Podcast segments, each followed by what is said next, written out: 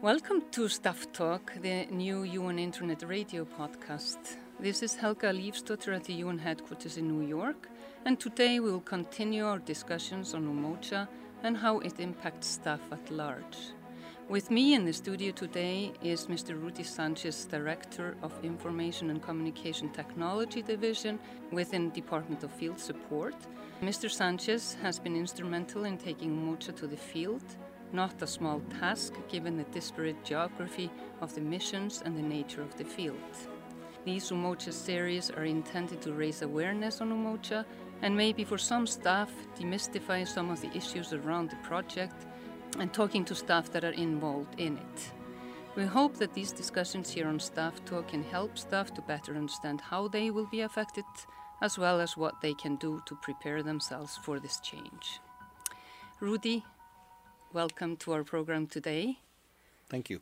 I read that uh, you were born in Cuba, but in 1965 you moved to New York and you have a very long and impressive career within the organization spanning over 36 years in various positions from personnel administrator, finance officer, and to the current position as the Director of Information and Communications Technology Division within Department of Field Support.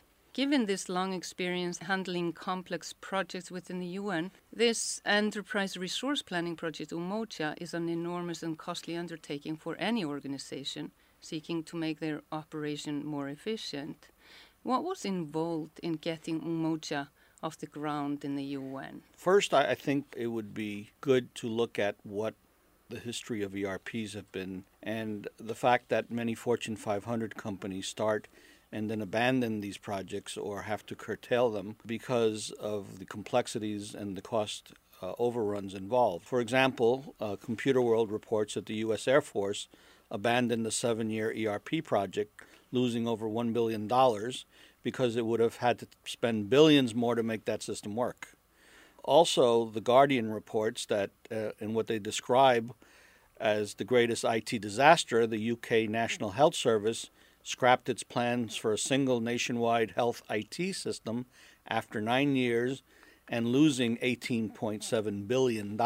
Also, we know that the Wall Street Journal has reported that Avon has uh, halted its global rollout of SAP and takes over a $100 million loss after its Canadian pilot prompts Avon reps to quit in frustration. So, what you have here is something that companies with lots of resources, lots of money, find very hard to implement. But clearly, the fact that they're trying to implement and they're moving towards these products tells you that there's something very significant and powerful about these products. To me and to the UN, the Secretary General has declared that his number one imperative in it, his administrative reform agenda, is to implement the ERP again, the entire organization understands and is on board, and we're all pushing very hard to get this system and project done. We're doing it under lots of constraints, but we're doing it successfully, and we know that it has been implemented Uh, successfully in the field. The foundation is up and running. There's over 4,600 users to date. So we know that we have successfully launched it. We know that it's working well, but we have a long way to go. When it is fully deployed, we will have about 100,000 users using this system in the field. So while we have a lot of people using it today, it's only going to get harder and harder as we implement the rest of it. I also should mention that SAP stands for Systems Application and Products in Data Processing, and it's a German multinational corporation. So it is a huge product that is used in lots of companies today very successfully. SAP ERP software is Umoja's engine, and the processes and systems will be employed in over 200 UN locations in 100 countries. We currently have it employed in about 35 field missions. Hearing you talk about how difficult it is for various big corporations to establish or set up such enterprise systems, what is it that tells you that the UN is better equipped to do it? Well, I can talk about the field because that's what I'm most familiar with. And I think you can almost look at us, you know, with a motto like Nike just make it happen. And I think that that's the, the mantra that we march in the field. We constantly are facing hardship, and somehow we persevere and we do. And I think that was the attitude, the positive attitude that we brought coming into this deployment. I think a lot of people spent a lot of time, energy, learning the system, deploying it, and supporting it in a way that it worked. And it does a marvelous job for us in what it needs to do for us now. That brings me to another question, which is what motivated you to take on this project when the General Assembly approved the selection of the Department of Field Support for the initial rollout? I knew that this was going to be important for the field and for our department as a whole. While IMIS, which is our corporate system today for administration, and I think most of us have heard of IMIS, rolled out primarily to headquarters environments, uh, it had very little impact on the field. So in the field, we were using many homegrown, disparate systems that have been created over the years. And while they did the job, they weren't connected together well. And they were aging. So, quite frankly, we needed a solution, and we were motivated to get a solution. We realized the benefits that we would adopt and get and derive from this, and I think we saw it as the way forward. And we were very eager, and we took the challenge on, and we just went and did it. I think that's, like I said, like Nike, just go do it, you know. And you had, I guess, implement after 36 years uh, in, within the organization, already implemented a number of projects, complex ones and other. And in comparison, is this project very different? I think you could describe this as the mother of them all because this is huge and complex. IMIS, when we did it, and I was involved in IMIS, not actually in the IMIS, like I'm not in Umoja, but I was in the user community, and I worked hard in the Department of Management, what is now the Department of Management at the time, uh, to get it implemented and working in the Department of Management. And we thought it was hard, and it was really hard because at that point we had nothing and people weren't used to using computers. And so we had to teach people how to use a computer before we could teach them how to use IMIS. Now you're in a different world, but the fact that we had nothing and we needed something was very important for us, and I think it was a motivating factor. And the fact that we thought that we could do it. We had an inventory system, we had finance systems that had the information, so it was a matter of getting that information into the Umoja platform and making it work for us. Who was involved in getting Umoja off the ground? Who were the main players? I think it was a very true example of collaboration and global teamwork. You can't do this alone. You can't do this as one person. This has to be a team. It has to be a dedicated, a motivated, and a smart team. And you need to bring in people, bring in unity, bring everybody together in the right spirit, in the right direction, and things will happen. If you have a, and I've done many, many systems in the UN over the years, small, big, here, there, all sorts and varieties. And I found through experience that the only way to do this is to get a motivated team of people who will then help drive this and create the enthusiastic environment in the user community, in the experts community that is needed in order to make this work. This is a really interesting point because uh, uh, you're saying that if you use personnel and staff in the right way, it's easier to implement things. How did you really go about it in the beginning? Some best practice that you could, you know, share with us in terms of implementing such a project? I think that we, as I mentioned, we have had implementations of smaller systems throughout the years. I've done many, we had many in the field. We have created a very good support structure, a multi layered support structure, which we believe is key. It's our tier one, which is the people that come to you when you have a problem in the user base, are situated in the missions. And that I think is very important because when something goes wrong, you don't want to wait for three days or even one day to get the answer. You need an immediate person to come and help you. The second tier is in Brindisi, and we had a, a working help desk there. And what we did is we augmented that help desk and we brought in an additional team of people to work with us. And uh, as a result of this, we've managed to help implement it. We've managed to create a support structure, and we're now catching about 98% of the problems before they come to New York.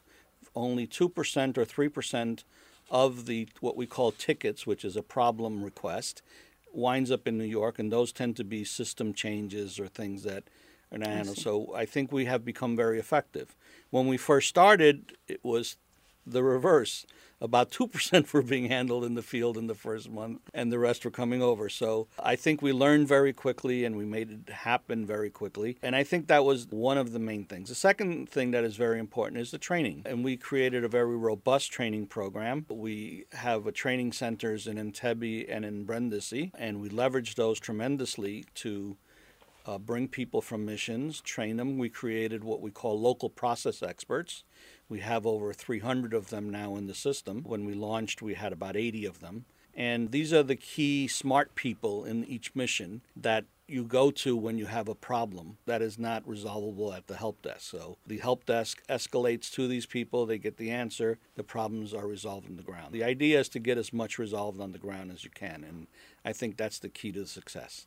So, in fact, you're saying that almost in these missions, there's staff that is dedicated to helping someone that is trying to try out the system for the first time, and they are there among the staff of the mission. Correct. These so, are experts that reside in finance, in personnel, that the help desk can go to if they need assistance or answer to a, a, substantive question as opposed to a technical question. Mm-hmm. And they provide that, and between the help desk and the substantive people, the questions get resolved and addressed very quickly. In a way, we can say then that that is, for example, the support that you have been giving to staff in the field. But do you think that the fear that people have when such a system is implemented can be overcome by this presence of people that are knowledgeable, do you think that's the biggest sort of yeah. success in terms of diminishing fear? Because everybody fears. I think it goes a long way, and my experience over the years has shown that if somebody, if you have a help desk that is robust in the mission, with a local expert network, people's comfort level becomes much better people relax and they know that if they have a problem, somebody will come running and help them and, and help resolve them. The worst thing is when you're trying to do a personnel transaction or a financial transaction and you get stuck and you don't know what to do, you don't know who to call, and then you say, okay, well, I have to call somebody in a remote location. Right. It gets very complicated. You have time zone issues, you have all sorts of issues. So I think that we have found over the years that this goes a long way to making people comfortable and ensuring the success of the implementation, which is what we want to do. Do you feel that there are a number of lessons learned from the field that both have been solved and are there lessons learned that will be coupled or produced to uh, implement here at headquarters? Are there some banks of information that are kind of shared? We were the pioneers and we went through the pain, and I think that we derived many lessons. And as a result of our work, we have made modifications to the system. We have created training programs which are structured. We have created help desks. We have how to answers. So when somebody calls, you know exactly what to tell them and you give them the right answer, which is very important. I think that now, as, as you may have heard, we want to, or the Department of Management is looking to centralize some of the executive office transactional functions. Well, we have done that already in our service center in Entebbe. And so, therefore, there's many lessons that can be derived from that experience. We've had Entebbe for about three and a half years. We went through the pain of doing this, and we now have about 350 people working in Entebbe in the processing area. So, it's a quite impressive and large operation. But I think as a result of having matured an operation that is so large and so extreme and so similar to what we're doing in Umoja in New York because the functions are the same. It's finance, it's finance, it's the same. So, and it's personnel and it's personnel and it's the same. So, therefore, I think there's a lot to learn from that. The additional thing is we have, as I said, about 300 local process experts. We have a large help desk. These individuals can be used for training, they can be used as support when the system goes live. So, we have a large group of people that will help do this right in New York, in the OAHs and other places where it's going in. Because of your experience, I just want to ask this question. Uh, do you think that the problems that were occurring during the implementation in the field and are maybe occurring still were more related to technical issues or were they more related to basically human issues, which is, you know, changing work ethics and ways of doing things? I think the product, when we put it in, the foundation as it's called, was not 100% ready. And clearly, anytime you put in a new system, there are things that you forgot, you missed, bugs, whatever. And so we went through that and we managed to fix and to change and to modify that. So what you're getting now in the release that is called UE1 in New York as well as in the OAHs and other places is a very mature product that has been debugged, works extremely well, and so you won't have the pain that we had in the field in those aspects. And that makes it a lot simpler because all you have to deal with then is primarily the training and the user experience. And if you can get that right, you'll be fine. In the long term, what do you see as Umoja's biggest contribution to the organization? How has it changed the work of DFS staff in the field? Overall, Umoja helps us run smarter. It streamlines the operation where it really simplifies things. You now have a common central database and processes that replicate the legacy systems but are all in one. You have better real time business intelligence, and you get a management dashboard that goes along with that that will provide a lot of very useful information. What's most useful for the staff, and the, I think what they will appreciate and notice the most, is self service, where now you have to fill out a form, you have to send it into your HR office, your finance office for processing.